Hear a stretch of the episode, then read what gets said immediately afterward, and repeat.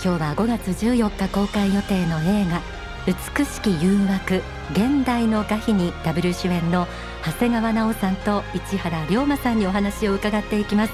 まずは主題歌を少し。竹内久明さん。美しき誘惑 Love, love, love, love.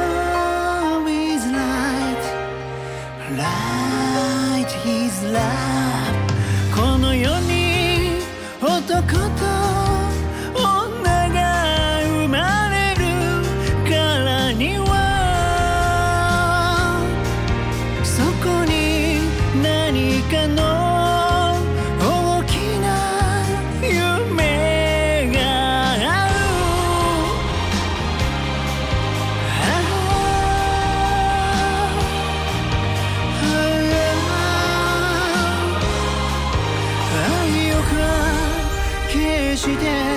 スネークじゃないの。愛欲は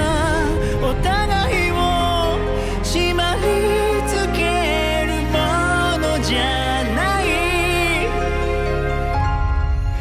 嫌いやそんな考えはとても好きになる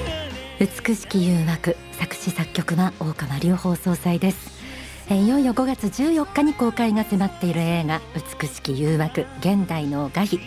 こちらはアメリカのヒューストン国際映画祭をはじめ世界各国の映画祭で現在50巻以上も受賞しているとのことです。すごいですよね、え先週もお伝えした画碑という言葉画用紙の画に、えー、皮一枚の皮と書きますがこちらは人間の皮をまとい化ける妖魔のこと、まあ、妖怪のように魔物の魔と書きます、えー、このことを指します。中国の秦の時代の保証令が書いた伝記物語集良妻詩に出てくる、まあ、妖怪みたいな存在なんですね。霊的世界のこといつも番組でお届けしていますが霊的世界には天国と地獄があります。でも天国には表と裏の世界もあります。妖魔はこの裏の世界の住民のことです。裏の世界の住民は表の善なる世界には行けないということなんですが、えー、特徴として自己中人を惑わして愛を欲するなどあるんですが力はあるので最初は成功するが必ず転落するということ。ですこれまでもあの天狗のこととか鬼のこととかねあのご紹介したことがありますけれども、えー、そうした裏の世界、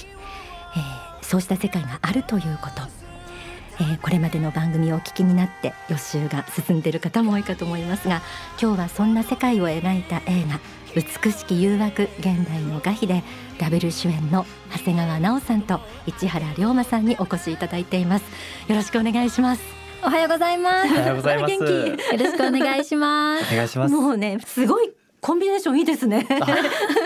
と今日いろいろ伺います。はい、あの、はい、まず、えー、今リスナーの皆さんに裏の世界のこととかをあのまあおさらいという感じでお伝えしたんですけれども、うんはい、役どころを教えていただくことでちょっとストーリーを垣間見るみたいな感じでアプローチしていこうかなと思うんですけれども、はい、はい、じゃあまず長谷川奈緒さん。はい。私が演じさせていただいたのは山本舞子という女性で見た目は20代後半なんですけれども、うん、実はですね山本舞子っていうのは妖魔という存在なんですよね。うん、でも、えー、人間の姿をしていてお昼は大手銀行の副頭取の秘書として働いています。でも夜になるとですね東京の銀座にある高級クラブのホステスとして働く一面もありまして、まあ、そこでですねいい男をハンティングするという まあ秘密のもう一つの顔を持っているという女性で、まあ、あの山本舞子は妖魔なのであの特殊な力を持っているんですけれども、はい、それが人の生命エネルギーを吸うことができるんですね。恐ろしいですね。それを何に使うかというと、自分の見た目の若さや美しさに変えるっていうそういった揚力を持っている女性で、という役を演じさせていただきました。はい、ありがとうございます。そして隣のこの爽やかな市原龍馬さんは、はい、映画奇跡との出会い、はい、えー、以来のご出演ということで。そうですね、はい、ちょっとお久しぶりでございます、ね、本当ですね、はい、役どころからお願いします。はい、えー、僕が演じさせていただいたのは塩村太郎という男性で、えー、父に元総理大臣の大物政治家を持つ特殊な家庭に育った男性です、うん、で自分自身も父の議員秘書をしながら国会議員を目指して選挙に出馬することを目指しているんですよね。で、えー、もう将来の総理大臣候補とまで言われてとても有望な政治家として活動しているんですけれどもそんな中で高級クラブで山本舞子に出会うことで、まあ、運命が大きく変わっていきます。その運命に翻弄されながら心の中で葛藤を抱えていく男性の役を演じさせていただきました。お二人もとも本当に見事なあの演技で本当に引き込まれました。難しかったです。難しいですよね。はいなおさんの役どころ特にね。そうですね。なんか一人の役なんですけど、三、うん、面性があるので、うん、なんか全然違う女性を演じてるみたいな感じでした。あの今市原龍馬さんから出てきたその父親という、はい、元総理大臣その役を、え長嶋俊之さんが演じてらっしゃって、はい、お母様役が杉本彩さんなんですよね。そうなんです。で、えっ、ー、と市原龍馬さんのまあメンター的な存在に、はい、えー、足利義美さん演じる立花勝子先生。先生、はい、あと千元よし子さんが幼馴染役で出てらっしゃるっていう感じで。かよちゃん、はい、大好きです。千元さんのキャラクターですか？はい。はい、ね、えー、そんな感じでお二人の役柄からですねストーリーを少し垣間見ていただいたんですけれども共演相手がこういうふうにダブル主演ということでお互いに、はい、あのお互いがお互いをご覧になって、えー、あの一緒にお仕事されてきてお互いどう思ってらっしゃるんですか？僕からいいですか、はい、はい、あの同じニュースタープロダクションの先輩なんですけれどももともと結構奈緒さんってクールなイメージだったんですよ僕の中で。なんですけど実際話してみるとものすごくなんだろうお茶目ですごくはつらつとしていて ものすごく笑うんですよね。その印象が、まあ、ギャップというかが大きかったかもしれないですね。ああ今回ダブル主演で結構一緒に演技したりとかする中でいっぱい話したりとかして、結構そっか、イメージが変わったんですねじゃあ。変わりましたね。あの知らなかったなおさんのいい面たくさん見れました。えっとあれですもんね。バイク乗ったりとか。あそうなん結構男勝りなところ。結構そうですね。プライベートのとこがありますもんね。そう実はそうなんです。ね、なおさんが市原龍馬さんをこうご覧になっての印象から変わったところとかいかがですか？今回ダブル主演でしかもお互い初主演なんですけど、全然ぶれない。落ち着いている安定感がずっともう撮影前から準備期間中からずっと落ち着いてて偉いな立派だなってずっと思ってました。撮影中もすごい落ち着いてるし長嶋俊之さんだったりとかそういう大先輩の俳優さん相手にしてももう全然いつも通りで。もう内心はもうざわざわですし焦りっぱなしでしたよ。やっぱそうだったんだ、はい、表に出にくいかもしれないですけど。いやでもなんかそんな姿を見てて私はすごい頼もしいなって思ってて、結構そうですね。なんか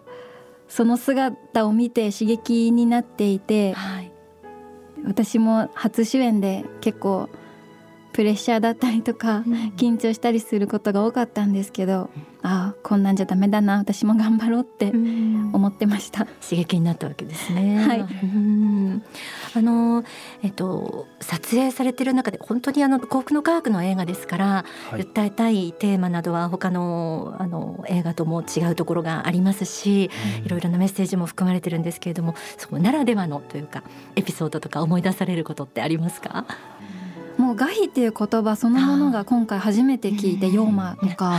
そもそも何なんだろうっていうのでその実相をつかむ、うん、なんか台本を読んでても、なんか普通の女の子のようにも見えたりしてて、でも本心で思ってることは全然やっぱり違うこと思ってるんですけど、その部分がどれくらい強い思いなのかどこから来てるものなのかとかその本質に迫るところまで行くのが本当に難しくて本当にヨーマをつかむところまで行くのがかなり時間かかりました。役作りというものが始まった、その台本をいただいたのが今から1年以上前ええでそうだね。今だからこそこうやってあの妖魔だったり画碑についてあの教えの中で説かれていますけど、その時はほとんど教えとしても出ていない状態でして、うなんだ。僕らもそのプロデューサーだったり監督だったり、うん。あとプロダクションのマネージャーさんたちもみんなで少ない手がかりの中でうん「妖魔って何なんだろう?」とか、この人はどういう思いでこういう行動をしてるんだろうっていうのをうん。本当に台本のセリフ一つ一つをはい。公案みたいに考えて考えてこうなんじゃないかああなんじゃないかっていうのをずっと繰り返してましたね。ね。はい。みんなで掘り下げていったっていうな感じ。るほどね。です。うん結構このうんセリフで実際山本舞子が言うことって割といいこと言ったりするんですよね、ええあなたのためなら何だってするとか、はい。う んなんかあの取引先の社長の好みのお茶をあげたりとか、ええ結構いいことしてるんですけど、そのままセリフを読み上げると本当にいい人にななっていっちゃうので、うん。その心の部分でどういうふうに思ってるかっていうところを作っていくのがその作業がすっごい難しかったです。はあ、どうしたんですか？いろいろ試してみたりするの、鏡の前でそれこそ映画じゃないけど。鏡たくさんありましたからね。鏡ねたくさんありま。すもんね。そうですね、うん。でも最初はそういうふうにやっぱり形から入っていきました。どういう女性なんだろうって。どういうふうに歩くんだろうとか。えホステスの時とかもはいどういうふうに振る舞うんだろうとか言って。けどえ仕草すごい見見ました。あありがとうございます。引きつけられました。うん。でそんなこの魅力にあの市原龍馬さん演じる塩村太郎さんがはい、惹かれて、まあ、はい。惹かれ合うってことになるんですけどもね、そうですうん。ね。で葛藤葛藤って先ほどおっしゃいましたけど、この葛藤を描くのがまたこの映画のなんて言うんだろう見どころというか醍醐味というか、市原龍馬さんの役作りも確かに大変そうですけど、うん。もうやっぱり今おっしゃってたように、うん。塩村太郎っていう人物は政治家でありながらもその最終的にこのポスターにあるようなお坊さんの姿にはい。近づいていくこの心境のプロセスみたいなものが描かれていて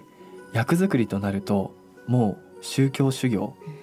もう自分の心を見つめていくっていうものがほとんどでしたね。ああそうなんだ。はい、もうずっと人からよく見られたいとかその演技とかでも下手だと思われたくないとか、うん。失敗したくないとかうん主演としてできるように見せないと周りが心配するんじゃないかとかっていうのが、人を心配してるようで結局自分の自己保身。をずっとこう抱きしめてたりとかっていうのになかなか気づけなかったりとかはしましたね。えー聞いてくださってる皆さんいかがでしょう？なんかこうやっぱりそのアプローチの仕方が幸福の科学作品で、そして信仰を持ってるお二人があの演じるっていうこの違いがね今のお二人の誠実なお話からなんか痛感させられるなと思いましたけれども。あそうそう。なんかこうエピソードの一つとして、はい。あの奈緒さんははい。ピアノをねクラブでこう弾かれるシーンがあって、はい。あれは、ええ。はい、私本人が弾かせていただいてるんですけどええ。未経験だったんです実は。全然。どうしたんですか？猛練習？猛練習です。2ヶ月ぐらいであの毎日ピアノの練習させてもらって最初楽譜も読めなくって、ええ 本当に？はい。あのその楽譜読むところから始めるとすごい時間かかって間に合わないっていうところで、えあのピアノの先生の弾いている動画を見ながらそれと同じように指を動かして覚えていきました。すすごい。ごいですよね。ねえ本人が実際に弾いている方がいいだろうっていうことで赤羽監督が言ってくださったので今回チャレンジすることができました。すごい。そうです。か。いやうん。そこも注目のシーンです。はい。とても見どころだと思います。ねえ本当ですね。引き込まれますよね。そして市原龍馬さんははい、あの海空というはい。あのそのもう一つのそのね。塩村太郎のね。過去勢、空海を思わせるような。そうですね。うん。でその役作りではい、頭を丸めました。そう。ねえ。今はもうふさふさに生えてらっはいしゃいます、けど、これは自分の髪の毛です。はい、実際に自分の髪の毛を剃らせていただいて。初めてですか？初めてでしたね、うん。はい。どんなお気持ちでした？不思議と抵抗感とかも特になく。すごい。いやなんかなんて言うんですかね。その剃髪はい。のプロみたいな専門店みたいな場所に、スキンヘッドの、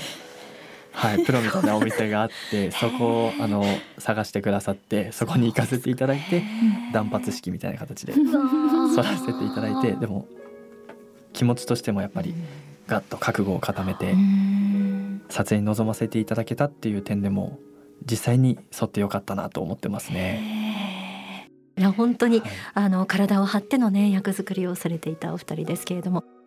えー今日本当に興味深い話がたくさん出ました。来週も、えーこのお二人にトークをお願いしたいと思っています、えー5月14日公開の映画美しき誘惑現代の画碑ダブル主演の長谷川奈緒さんと市原龍馬さんでした。来週もよろしくお願いします。ありがとうございました。ありがとうございました。えーそれでは皆様にはここで大川隆法総裁の説法をお聞きいただきますまあ、ですから、まあ、あの霊的になっても、まあ、指導しているものが何かによってちょっと向かう方向は違うので、まあ、気をつけなければいけない。この地上にやっぱ徘徊しているもの悪いものがとても多いしこの悪いものが取り付いている場合と悪い人間で悪い想念いっぱい発信しているものが多いので、えーですから心の窓が開いてきて霊霊道に近いもの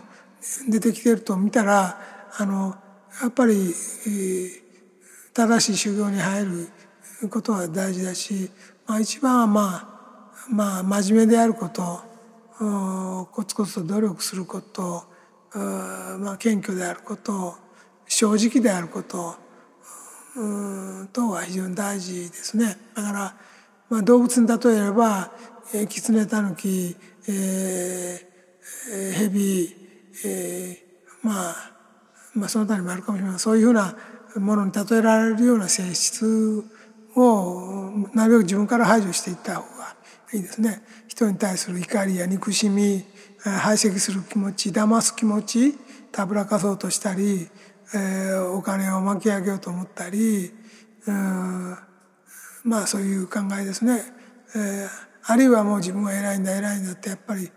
すごく持ち上げたくなる気持ちうんとか人の失敗を願ったり没落を願ったりする気持ちとかこういうものが出てくるとその霊的な能力が出てくるとこれ反応するものが出るので自分自身が滅びに至るかあの自分がそう思ってる人に、うん悪い現象がいっぱい起きてきたりすることがあります。だからあの霊的に自覚が進んだり感覚が進んできたらあより謙虚によりあの誠実に正直に努力する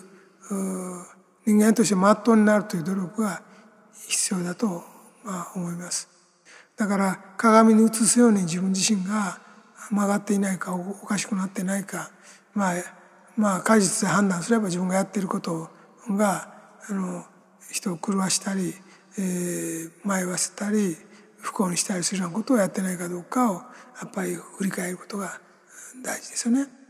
自分の心もガラス張りだと思って、えーより一層清らかにしていく必要があると思うんですね。お聞きいただいた説法は書籍秘密の法に収められています